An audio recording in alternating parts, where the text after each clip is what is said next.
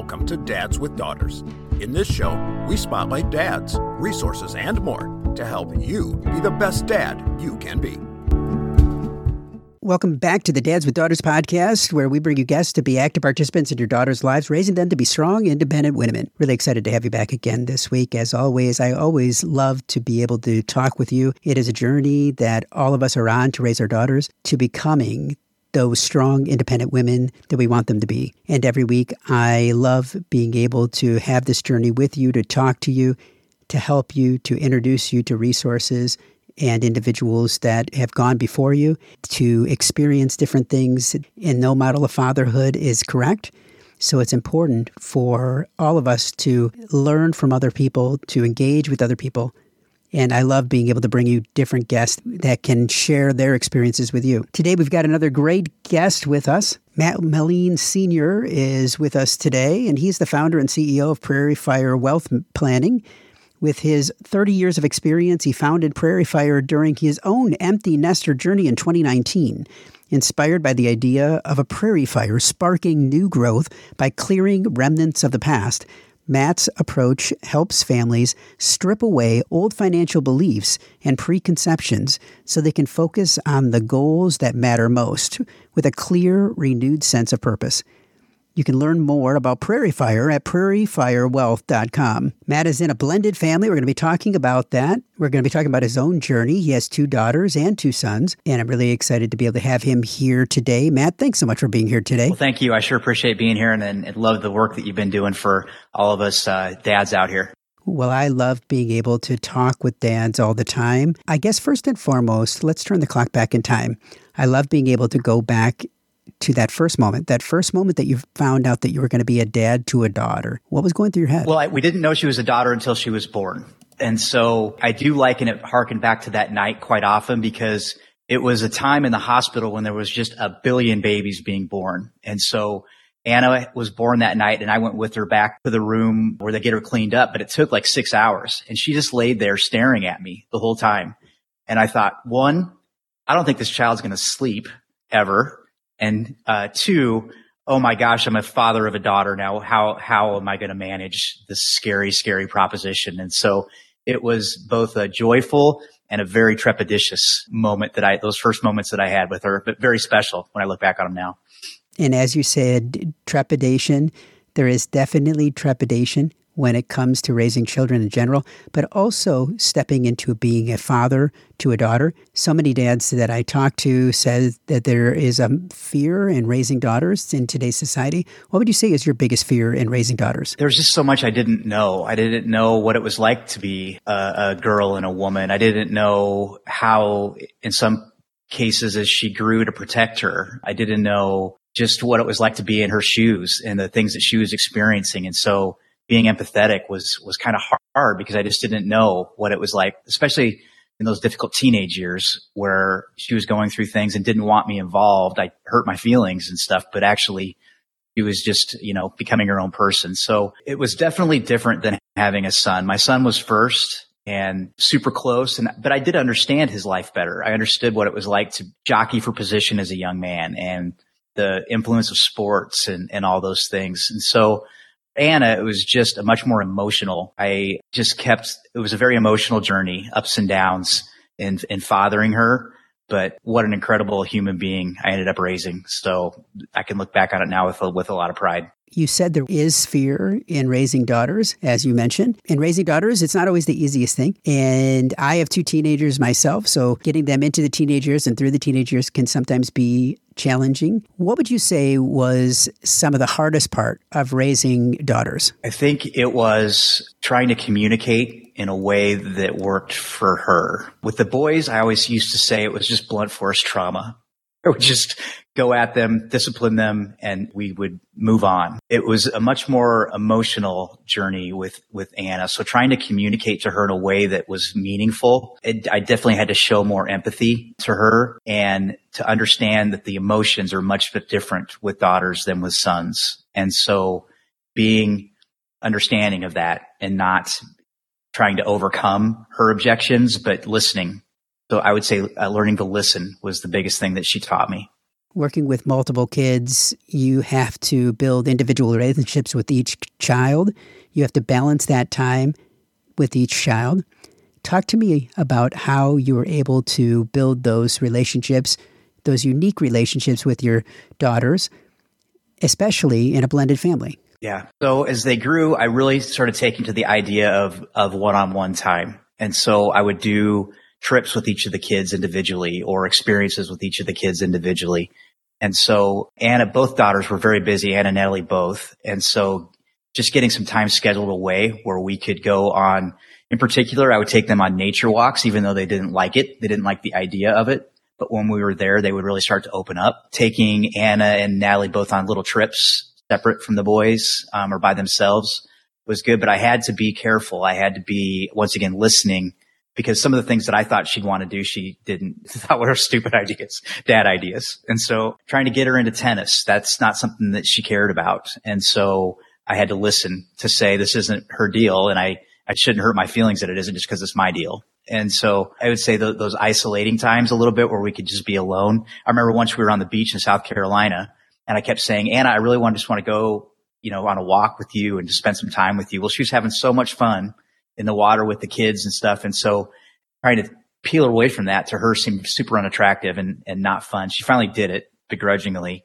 but it taught me a lesson that, you know, I've, I've got to give her some space to, to do the things that she cares about and make sure I'm paying attention to those. So then later taking her shopping and those are the things that she liked to do. And so that got me more valuable time with her as she grew. And I know that as now that you have kids that are out of the nest, per se. They are in their 20s and working on their own lives, whether it's in college or beyond. And as you look back and you know that there have been memorable experiences that you've had in the past, what would you say were some of the most memorable moments that you shared with your daughters? There's a, a trip that Anna and I took to Omaha over a weekend. I live in Des Moines and we decided to get out of town and, and go shopping and stuff.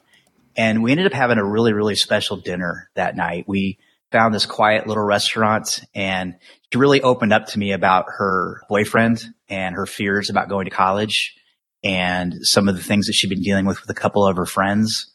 And it was a level of communication that we hadn't shared in a long, long time. And so I'll never forget that special day.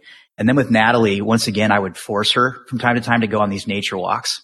And we went to Colorado and we went on one and she was having a really hard time. Her feet hurt and didn't feel well. And so I bribed her. I said, if you, if you'll finish this, we will buy you a pair of Uggs. And she snapped to and she finished the hike. And we, when we got done, we just laughed and laughed that while it was difficult and a challenge, again, she was rewarded for it, but inherently it was a really special moment that we all still really crack up about. And the one that they laugh about the most is when I, I rented an RV for a week. It took us all camping in this RV. Well, it was like 150 degrees I couldn't, the fuses kept blowing on the RV air conditioner. I'm the least mechanical person you'll ever meet. I had to spend all my time working on this stupid RV. The kids just love telling the stories from that. And each of them has a different one where we were attacked by raccoons, where we let them go into worlds of fun by themselves. And so anyway, those are really good memories that I get a lot of grief for now, but were really beautiful moments in my history with the kids. And I think I'd be remiss because you said that you had a blended family. And I know that there are other dads that are stepping into those situations where they are getting into a relationship with someone and they are going to have a blended family or a blended relationship. As a father within a blended family, talk about some of the things that you had to do as you stepped into that role to be able to be present, be to be engaged, and to be connected in a different way as a father in that role. So it's more of a mentoring relationship than it is a parenting one. I feel like when you're a step parent, and first and foremost, you have to have absolute respect for the other father and for his role in their life and that you've got that role in your kid's life, but it's going to be different with yours. And all you have to do is respect that and show that person respect, even if you disagree with them. If it's an adversarial relationship, I know that can be difficult, but it's really important because it develops respect for, for that parent's role. And they will then pass that respect on to you as their step parent. And so the other I would say is you've got to be patient. You've got to let them come to you. You've got to prove yourself over time that you respect them, that you care for them, that you're going to be there for them. And what you'll find is that they'll come to you with things that they won't go to either of their parents about. they'll bring you challenges that they're having that they don't want to talk about with their mom or their dad biological, but they see you as a resource because you start as a kind of a third party in their life and then that relationship can grow. And so my stepkids, Connor and Natalie are just incredibly precious to me.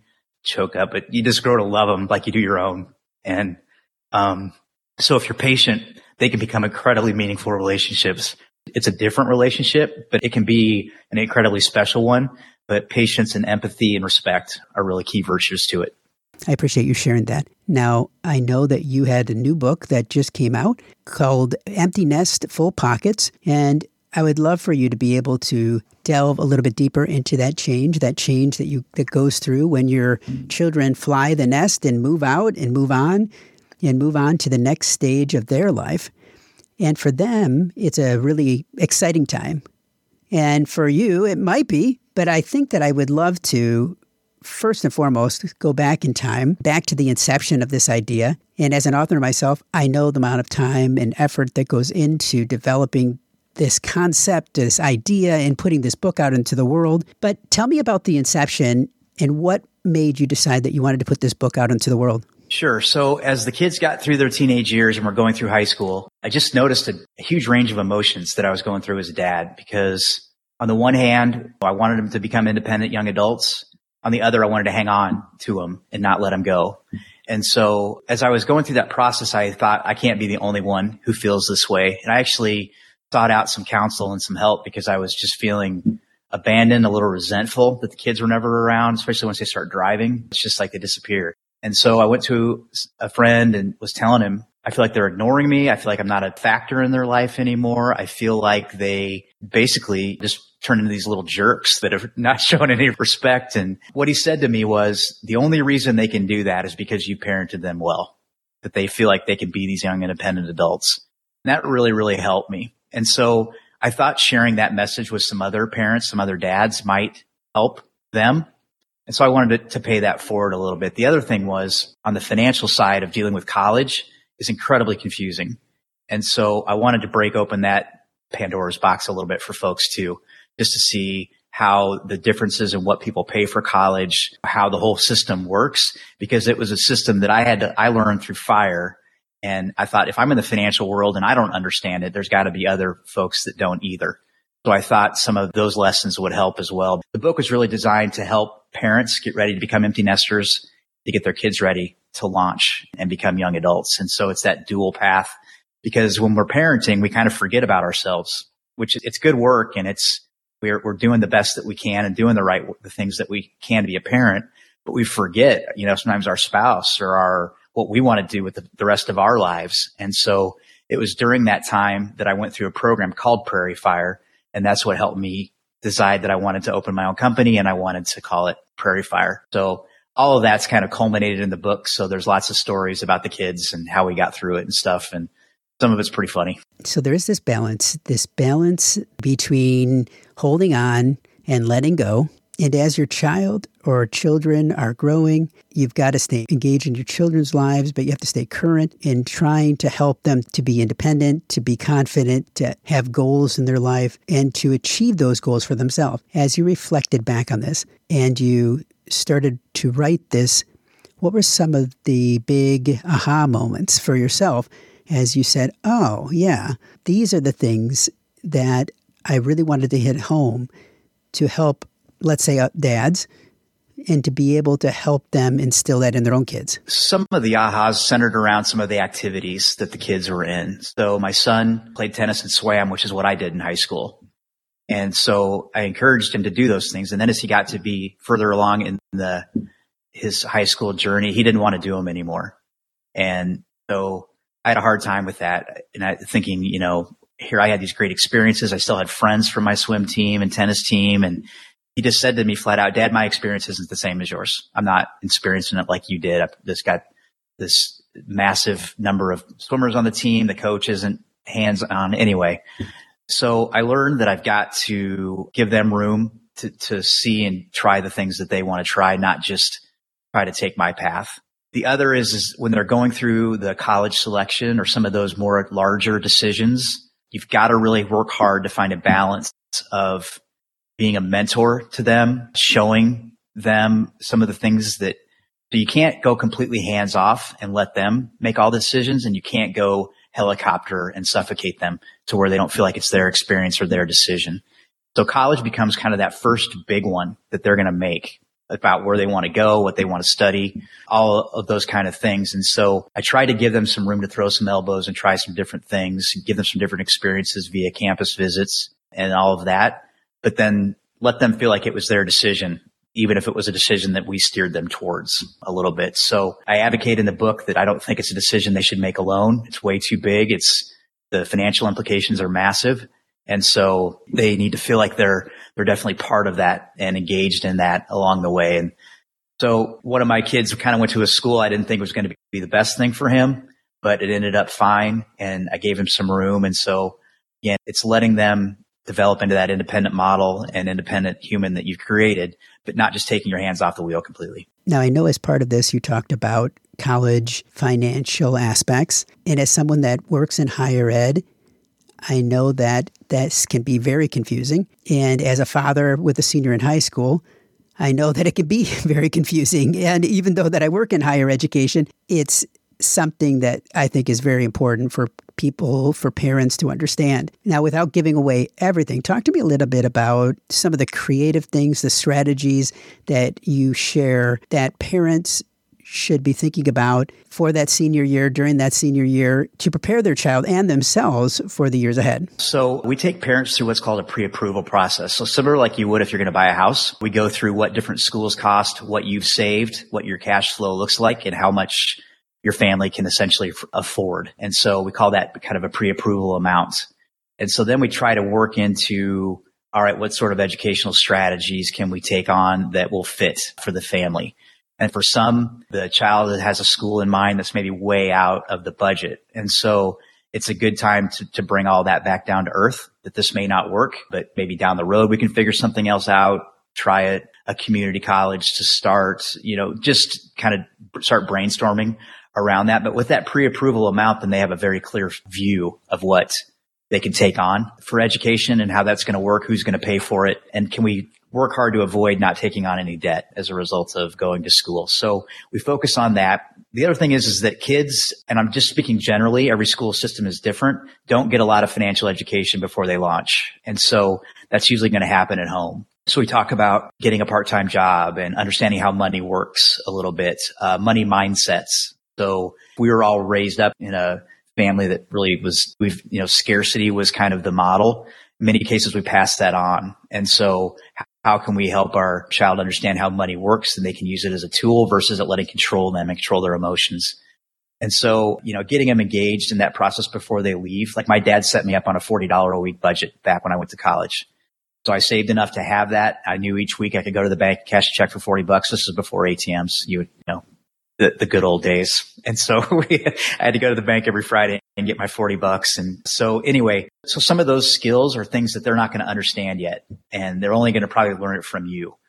So getting them engaged in the family's financial affairs, developing an allowance system. So all of that goes into getting them ready to, to handle money so they don't go into debt. They don't get suckered by credit card offers when they're in college, all of those different kind of things. And so, but then it's also making sure that you don't get over your skis and, and sending them to a college is going to threaten your future. So you, know, you may want to have a retirement plan, things like that. And all of a sudden you spend all this money on school and for them and you have to start over and retire much later than you wanted to or you expected to. So finding that balance we think is something that's really, really important. I love that because I remember that back in my own college days, I remember walking onto the campus and having credit card companies offering free stuff. And so many kids just don't understand what the ramifications are of using a credit card and that it's not free money and how that can lead to other issues. Yeah, there's nothing free. And so signing up for it will lead to challenges. I told my kids a story. I signed for a $300 chase card when I was at the University of Northern Iowa and we went to Tijuana for spring break and I spent over that amount and had to pay all these fees and things like that. And so sharing the lessons that we've learned sometimes have a greater impact than just saying, don't do this. Here's the thing that I did wrong. And I hope that you can help learn from, we can learn from it together. So a lot of this has to happen within the family. A lot of the learning has to happen within the family. So what are some of the top things that you hope that all parents will talk to their kids about before they leave the nest? One would be understanding a paycheck. So all of our kids worked at the local grocery store. And so they'd get a paycheck and I'd, I'd, we go through it with them to say, this is how this taxes work. This is what you get. Here's the things that we're expecting you to, to pay for. Like maybe it's gas or maybe it's, so what you're developing is a sample budget, a little bit of them understanding how, how that money flows their pocket into wherever else that it goes. And so the other is some sort of explanation about the things that they want, how you can get them and what the cost is. So many of them don't have any feel for what a car costs or how much you're paying for your house or if they want to do something special that it's going to cost more money than they have and how are they going to manage that. So these real life examples and these stories are how they learn. My kids anyway, uh, by telling them stories of things that we went through and how we were able to do the vacation to South Carolina because we saved for three years, you know, a certain amount each paycheck to get that, make that happen. It wasn't just something that we decided on a Friday. We're going to all fly to South Carolina on a Saturday. And so bringing them into that circle of understanding that their deferred gratification is a, lesson that really they can only learn at home. Well, I really appreciate you sharing that. And as people are hearing this and they're, they're listening to these topics and they want to delve a little bit deeper into this, where's the best place for them to go for them to find out more information? Our website has got links to all of that. I've got a lot of resources from the book that are free that you can click on for budgeting and just planning your own little bucket list as an empty nester, all that. That is at pfwplanning.com. So kind of abbreviated for Prairie Fire, but pfwplanning.com. There's also a link on there that you can get a free copy of the book if you'd like, but it's also available on Amazon. So either of those spots are where they can they can find out about what we do. Now, we always finish our interview with what we like to call our Fatherhood Five, where I ask you five more questions that delve deeper into you as a dad. Are you ready? Okay. In one word, what is fatherhood? To me, it's the journey that men were designed to take where we learn to live a life outside of ourselves, where we realize that there's something. I mean, it's hard to say that you really know what love is until you become a father. You know about it and it's just different when you have a child that you feel responsible for and it gets your ego and your priorities and your agenda out of the way. And that's a, a real gift. That's an amazing gift. Now, when was a time that you finally felt like you succeeded at being a father to a daughter? I think when I saw my daughter walk away at college and I was crying like a little baby and realized that she could do this, that she was ready for this, that she had what it took to take this next step in her life. I could see it in her eyes and it's just something that I'll never forget. And I realized, you know, I, I've been a part of this. I've been part of this journey with her and have gotten her ready for this. And then when my stepdaughter graduated from undergrad, once again, I saw a look in her eyes and fearlessly going to graduate school across the country. Again, realized we've done something right here that's allowed them to become these amazing young people. Now, if I was to talk to your kids, how would they describe you as a dad? Always trying to be funny, always trying to throw a little levity into difficult situations, wanting to bring them together as a crew. So getting us together as a family is super important to me. And so I think they'd say a bit of a ringleader, always trying to even when it makes their eyes roll, keep things vibrant and funny and, and moving along and try to make it a fun journey for all of us. And who inspires you to be a better dad? Certainly my father has been someone that I've been proud of and learned a lot from as far as, as being a good father. You know, I have some friends that I've seen step into difficult situations with their kids and be brave and so, you know, I, I, see that as an amazing thing. So, and then my grandfather, who passed many years ago, I thought was a, a very good father in that he took a very difficult upbringing and difficult life and flipped it and flipped the script in his family. And so I've always admired him for that. Now you've given a lot of piece of advice today, but as we finish up today, what advice would you give to other dads? Do all that you can to engage. It's easy, I think, for men particularly to disengage or if we can't fix a problem to avoid it. And so doing the hard stuff of being a dad, engaging when things are a little scary and letting your kids see your vulnerability, I think are advice tokens that I'd share with other dads. So not being afraid to cry, not being to, able to, for them to see that you feel the things that they're going through even if they don't understand it that day, they might down the road. But so I would say finding that way to be part of the journey and not just a dictator of it. Well, I really appreciate you being here, Matt. I love what you've created here and all of these areas I know are things that all dads need to be thinking about and thinking ahead about, especially as their kids are younger in those teenage years and beyond, because you still have some time to make those changes and prepare for that empty nest. I want to wish you the best for everything that you're doing. Thank you for writing this book, and I look forward to learning more as I continue reading it. So thank you so much, and I wish you all the best. Thank you very much. The Fatherhood Insider is the essential resource for any dad that wants to be the best dad that he can be. We know that no child comes with an instruction manual, and most dads are figuring it out as they go along. And the Fatherhood Insider is full of resources and information that will up your game on fatherhood. Through our extensive course library, interactive forum, step by step roadmaps, and more, you will engage and learn with experts, but more importantly, dads like you. So check it out at fatheringtogether.org. If you are a father of a daughter and have not yet joined the Dads with Daughters Facebook community, there's a link in the notes today. Dads with Daughters is a program of fathering together. Find out more at fatheringtogether.org. We look forward to having you back for another great guest next week, all geared to helping you raise strong, empowered daughters and be the best dad that you can be. We're all in the same boat, and it's full of tiny screaming passengers. We spend the time, we give the lessons, we make the meals. We buy them presents. Bring your A game. Cause those kids are growing fast. The time goes by just like a dynamite blast. Calling astronauts and firemen, carpenters and muscle men. Get out and be the world to them be the best dad you can be. Be the best dad you can be.